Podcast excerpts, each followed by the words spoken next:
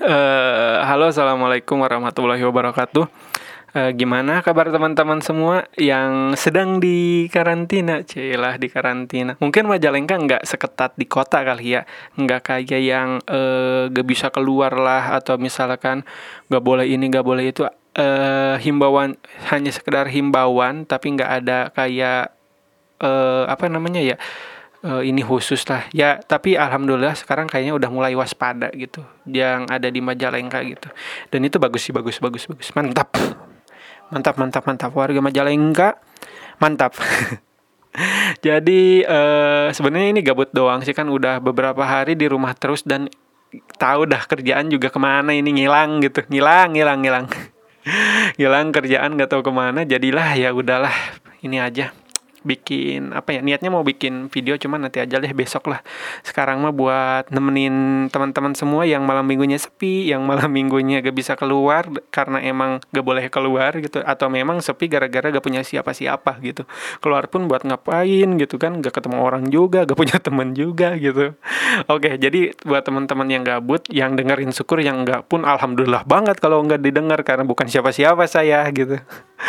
Oke uh, Nah, uh, sekarang saya mengapa uh, orang eknaon sih gitu.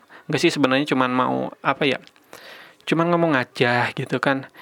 Dan oh iya tadi pagi juga deng bukan dengar-dengar lihat di beberapa pan bangun pagi langsung buka Instagram tuh kan gitu.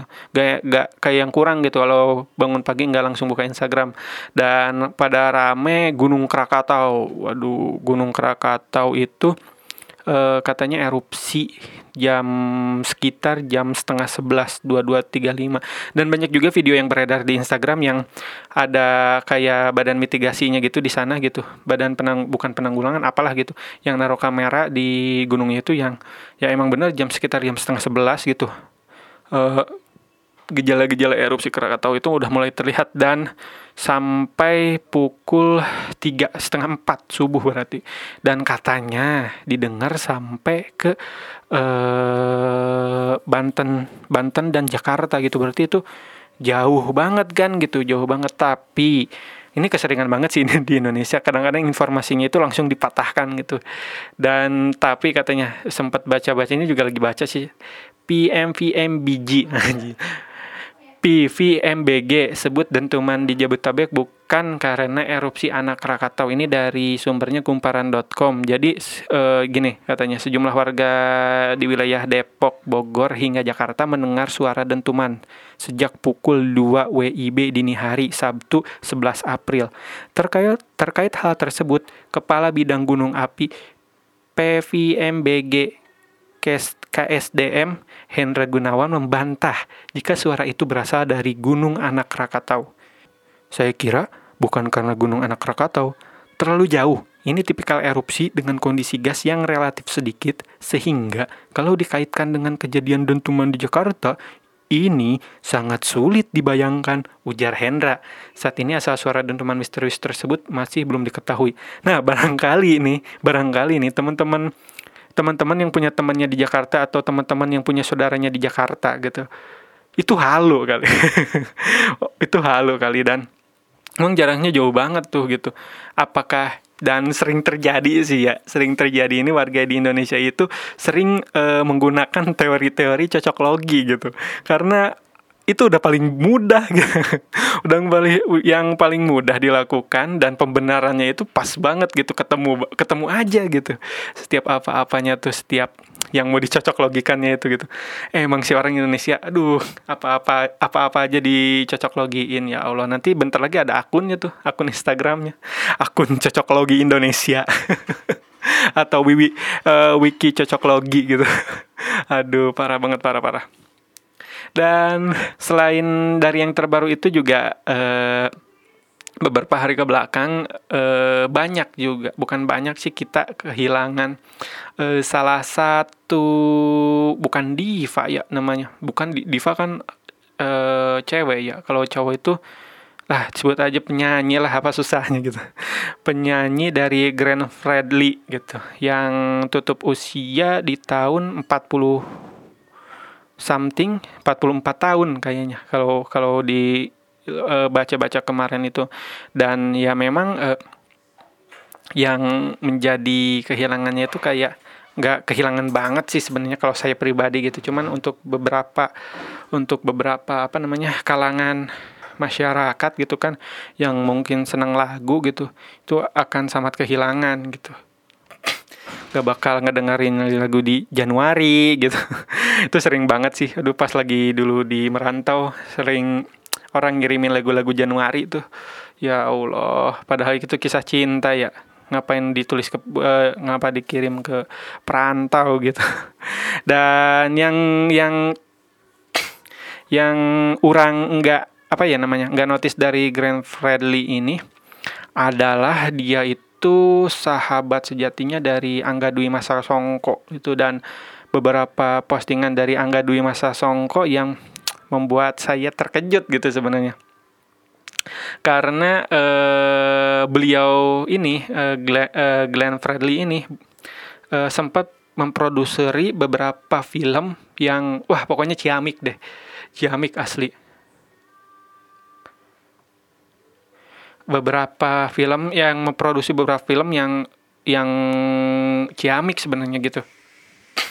Dan apa ya eh itu sih di luar di luar yang saya nggak tahu gitu. Justru karena melihat kayak eh apa ya wah ini orang hebat sih gitu. Jadi jadi mikir kemarin bukan dari sisi nyanyinya gitu jadi bukan olah vokalnya eh dia juga ternyata bisa membuat yang relate sama gue gitu. Maksudnya gue kan suka video nih gitu.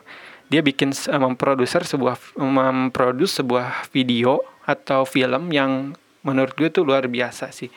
Dan ya uh, Indonesia cukup kehilangan kayaknya.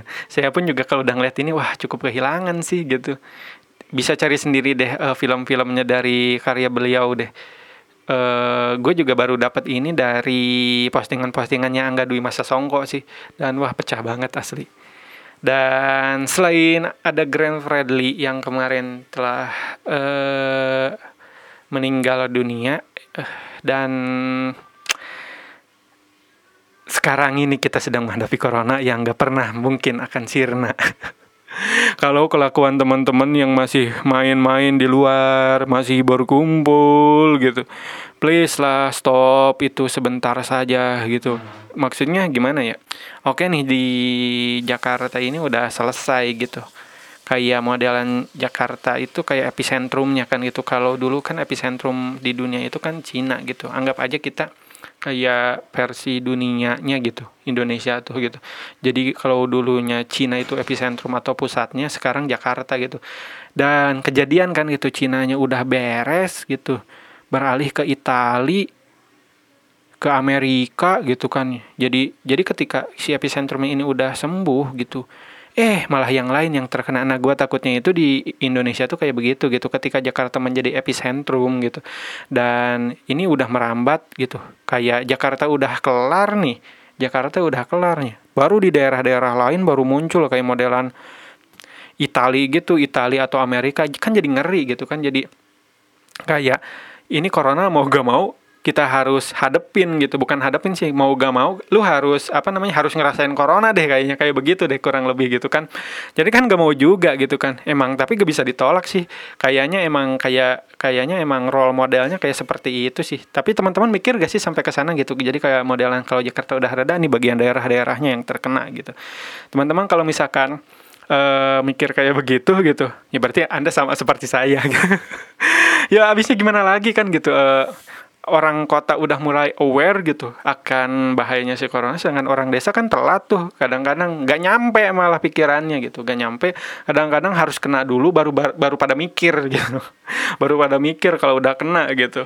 Dan ya kejadian lah kayak mode Italia dan US gitu kan yang rame-ramenya ketika Cina udah reda gitu. Dan semoga aja itu tidak terjadi. Semoga aja percakapan uh, apa namanya statement bukan statement perkataan saya itu salah besar gitu semoga aja gitu. Tapi siapa you know kan? Eh you know who know kan? Siapa yang tahu kan gitu. siapa yang tahu bisa jadi kejadian juga gitu dan ya amit-amit sih ya gitu cuman mau gimana lagi corona itu kan sementara nunggu vaksinnya itu belum ada kan gitu jadi kita yang istilahnya berperang melawan corona. Lu berperang lewat apa boy gitu. Kita gak punya senjatanya, kita gak punya antivirusnya gitu. Yang kita bisa cuman bertahan sebenarnya gitu. Kalau misalkan kayak Chelsea kan gitu kan bertahan itu adalah strategi terbaik gitu. Gitu kan istilahnya gitu. Dan itu yang kita bisa gitu. Karena kalau melawan secara langsung jelas antivirus yang antivirus uh, si corona sendiri ini baru bisa katanya sekitar 12 sampai 18 bulan ke depan. Yang artinya itu kan cukup lama boy gitu. Lu harus bertahan selama itu dan sedangkan penyebaran dari spreadnya dari si COVID-19 ini nggak nggak nggak apa ya namanya nggak melihat pandang bulu lah boy gitu dan terakhir kali kan katanya yang yang sudah negatif uh, corona bisa diaktif katanya bisa aktif kembali gitu kan. Gak tambah ngeri gimana tuh gitu kan. Dan kayak mau gak mau kita semua harus ngalamin sih kayak kayak begitu sih. Cuman amit-amit gitu kan. Yang kita bisa sekarang cuma bertahan sebisa kita dan juga saling menjaga satu sama lain untuk tidak menularkan dan untuk tidak tertular. Seperti itu sih kalau kalau menurut penawa, eh, penerawangan Will dan Forke gitu. Dan itu sih yang paling yang sekarang corona yang sekarang corona apa namanya uh, ada di Indonesia dan mulai menjangkiti rakyat-rakyat Indonesia gitu dan nah e, dari corona ini sebenarnya apa sih keresahan saya pribadi gitu? Jadi nggak nggak resah-resah banget sih bukan ke corona doang sih ini secara general aja sebenarnya gitu. Jadi pada saat corona ini kan banyak muncul-muncul orang-orang yang kesusah ke kesusahan nih dari segi finansialnya jelas dari segi pekerjaannya juga e, kelihatannya banget gitu kan. Jadi mulai menyerang sektor perekonomian gitu. Lah berat banget obrolannya boy gitu. Dengan gue bukan siapa-siapa gitu. Enggak sih itu kayak uh, lebih dari bukan lebih dari itu saya pengen ngambil secuil aja sebenarnya gitu. Jadi pada saat corona ini banyak yang merasa kesusahan gitu dan sebenarnya wajib kita bantu gitu yang namanya orang kesus kesusahan gitu kan.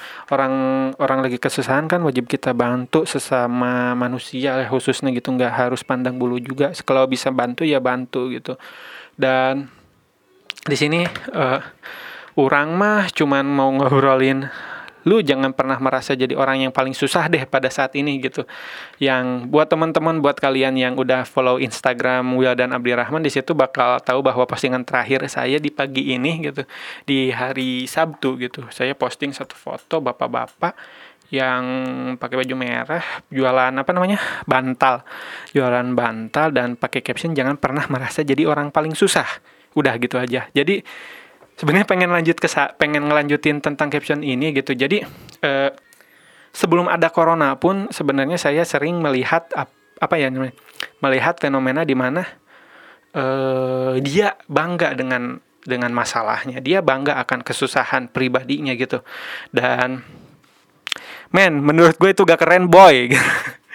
Gak keren gak keren banget gitu. Maksudnya uh, lu boleh susah gitu Cuman gak semua orang gitu pengen ngelihat susahnya lu kayak gimana. Dan bisa jadi orang yang gak suka sama lu ketika lu mengekspresikan kesusahan lu, dia malah seneng gitu boy. Bukan malah bantu, malah seneng gitu. Lu malah diajakin gitu. Dan ya ya kayak begitu sih ngapain sih gitu maksudnya. Dan itu banyak banget sumpah. maksudnya kesusahannya itu kan banyak nih jenisnya gitu. Ya dari finansial, dari asmara. Yuh anak muda kan teman-teman saya juga sekitarnya anak masih muda. Saya sendiri kan masih muda gitu. Cialah gitu. Keluarga. Ya itu udah gak bisa di jangan diumbar lah gitu jangan diumbar gitu. Dan masih banyak lah. Man, susah itu banyak jeli banyak banyak apa ya general gitu. Susah itu kayak gelasan pabelit pun bisa disebut susah kan gitu. Ban bocor disebutnya susah juga kan gitu. Gitu maksudnya eh lebih ke saya lebih ngobrolnya karena banyak sekali teman-teman saya di lingkungan saya yang merasa susahnya itu harus diungkapkan gitu. Ya emang gitu. Susahnya itu lu boleh bebas, lu bebas ngungkapin. Cuman lu harus tahu bahwa semua orang itu punya kesusahannya masing-masing gitu. Punya kesusahannya masing-masing dan ya jangan sebisa mungkin kalau misalkan mau ngumbar, mau ngobrol nih, lu lu ada psikiater kayak gitu psikolog kayak lu lu ngobrol tuh sama sana lu kalau punya kesusahan apa apa gitu. Itu bakal lebih uh, apa namanya ya bakal lebih bisa menemukan jawaban lu nya gitu daripada lu harus cerita ke teman. Ke teman mah lu siapa yang tahu kan gitu. Dia cerita ke orang yang lu gak suka gitu. Nanti lo, uh, orang yang lu gak suka itu malah kayak wah gue menemukan sebuah titik lemahnya dia nih. Nah kayak begitu kan gitu kan gak boleh gitu. Lu malah nantinya kayak membuat bom waktu gitu. Sedangkan timernya itu kita gak tahu berjalan cepat atau lambat bom waktunya itu gitu. Dan ya gitu sih maksudnya eh, lu boleh susah gitu. Cuman ya peace lah keep on yourself gitu. Maksudnya jaga buat lu selesain sendiri. Kalau gak bisa selesain datanglah ke psikiater atau psikolog gitu. Ya paling mudah sih lu pendekatan pendekatan apa ya namanya jiwa lah. Kayak rohani lah atau menyendiri lah atau apalah gitu istilahnya. Jadi lu bisa berpikir jernih. Karena setiap manusia menurut gua gitu ya setiap manusia itu butuh waktu sendiri. Butuh banget butuh banget. Jadi ketika lu nya minimal gitu kan 15 menit sebelum tidur lu uh, apa namanya review lah review seharian ini gimana masalahnya apa dan pada saat sebelum tidur usahain pemikiran lo itu udah menemukan sebuah penyelesaian terhadap masalah tersebut itu. Jadi ketika lu menghadapi hari esok, lu sudah apa ya namanya menemukan sebuah kunci jawaban, cila sudah menemukan key of success gitu untuk memecahkan masalah yang yang ada gitu. Jadi lu nggak kayak setiap hari kerjaannya menumpuk masalah gitu. Nah, eh, ini sih yang bukan membuat gua risih ya gitu. Jadi lu bisa aja menjadi orang susah dan hidup di dunia gitu. Cuma please jangan menyusahkan orang lain sih gitu. Ya, yang namanya orang sih yang hidup siapa sih yang mau susah? Orang miskin aja mau kaya, yang kaya yang kaya aja juga pengennya punya waktu banyak gitu kan. Jadi ya gitu gitu. Dan juga gitu tuh. Dan juga jangan suka membanding bandingkan gitu. Membanding bandingkan masalah lu sama masalah orang lain karena boy gitu. Uh, apa namanya skala masalah itu gak ada nilainya gitu. Gak ada dari 0 sampai 0 sampai 9 itu skala masalah gak ada gitu. Misalkan masalah lu 5 masalah gue satu gak ada yang kayak begitu gitu. Jadi please jangan membanding-bandingkan masalah gitu. Ini berlaku untuk semua hal sih menurut gue gitu. Jadi nggak boleh membanding-bandingkan sesuatu hal itu itu udah paling bahaya sebenarnya gitu. Apalagi ketika debat nih zaman-zaman sekarang kan gitu eh, sering-sering ngebanding-bandingin sih. Kalau itu udah gak sehat sih namanya. Itu udah udah udah kayak uh, udah kayak masalah yang abstrak gitu loh. Membandingkan sesuatu yang gak ada nilainya. Oke kalau misalkan lo membandingkan dengan galon satu penuh yang satu kosong itu kan ada nilainya gitu. Yang satu penuh yang satu kosong. Sedangkan kalau masalah dengan si susah ini gitu masalah ini masalah itu itu gak ada skalanya boy. Dan apa yang terjadi ya lu akan berdebat kusir gitu gak ada ujungnya gitu. Karena nih kalau gue kasih tahu nih masalah orang miskin dan orang kaya itu sama sebenarnya sama gitu. Yuk si miskin pengen kaya pengen punya duit. Lah si tapi si miskin ini kan gak punya duit tapi punya banyak waktu luang gitu. Dan sedangkan si kaya punya duit tapi gak, uh, gak punya waktu luang. Jadi gitu. Gak akan ada apa namanya gak akan ada penyelesaian sampai akhir gitu. Dan akhirnya ketika si kaya pengen miskin si si miskin pengen kaya udah tukeran aja nanti pas si miskin juga mikir lagi gue pengen duit gitu. Kayak begitu nantinya kan gitu. Nah jadi uh, step berikutnya jangan pernah bukan step sih jadi berikutnya lu lu kalau udah punya masa-masa sulit nih gak usah ngebandingin masalah lu sama masalah orang lain. Itu gak akan pernah menyelesaikan masalah yang lu punya gitu. Itu yang terpenting. Dan balik lagi ketika lu pengen menyelesaikan masalahnya itu tuh kalau misalkan lu punya punya gitu punya pemikiran untuk psikiater atau psikolog ya berangkatlah ke sana gitu. Karena emang mereka orang yang tepat gitu. Mereka orang yang tepat buat uh, menanganin uh, masalah kayak hal hal-hal abstrak masalah yang lu gak bisa selesaikan gitu. Jadi pergi aja ke sana. Atau kalau lu misalkan uh, gak mampu untuk uh, ke sana gitu. Lu bisa kayak mengambil waktu sendiri gitu. Dan lu berusaha untuk mereview. Dan dan yang sering terjadi sih ketika lu sudah mikir itu lu pasti bakal nemu jawabannya sih. Pasti sih. Jadi ketika menemu jawabannya lu lu, lu udah mentok sih. Mentok gitu. Mentok gak bisa ke mana-mana. Oh iya gue harus kayak begini kayak begitu sih. Kalau misalkan pikirannya emang jernih gitu. Jadi usahain kayak pada saat saat tertentu kalau misalkan lu lagi lagi senggang lagi apa coba pikirin itu deh gitu. Dan dan itu sih yang yang gue alamin sendiri dan gue pun kayak oh ya udah sih emang emang kayak begitu dan dan dari situ gue udah gak kayak e, menceritakan masalah gue gitu susahnya gue kayak gimana ke orang gitu kecuali kalau misalkan dia mau dengar gitu. Dan ya kalau mau dengar kan e, gak apa-apa kita juga e, menceritakannya e, porsinya seada-adanya aja gitu. Dan ya kayak begitu sih kenapa tadi pagi gue ngepost tentang jangan pernah merasa su jangan pernah merasa jadi orang yang paling susah gitu. Dan ini ditulis bukan karena untuk saat ini karena ada corona gitu uh, ini emang terjadi dari akumulasi sebelum-sebelumnya karena gue melihat di lingkungan gue sendiri karena sering orangnya itu bangga gitu bangga akan punya masalah. Sebenarnya kita kan gak mau kan punya teman yang punya masalah gitu kan males banget punya orang punya teman punya uh, punya teman dan dia punya masalah gitu kan. Ogah kan kita juga. Jadi gitu gitu. Dan uh, gitu aja sih udah berapa menit sih nih? Oh 21 menit. Udahlah gitulah. Malam minggunya gue kan emang jomblo gitu jomblo se seperempat abad. Jadi nggak nggak ada kerjaan juga ya udahlah bikin kayak beginian. Dan ya terima kasih lah itu cuman gue cuma mau ngejelasin postingan gue di Instagram doang sebenarnya.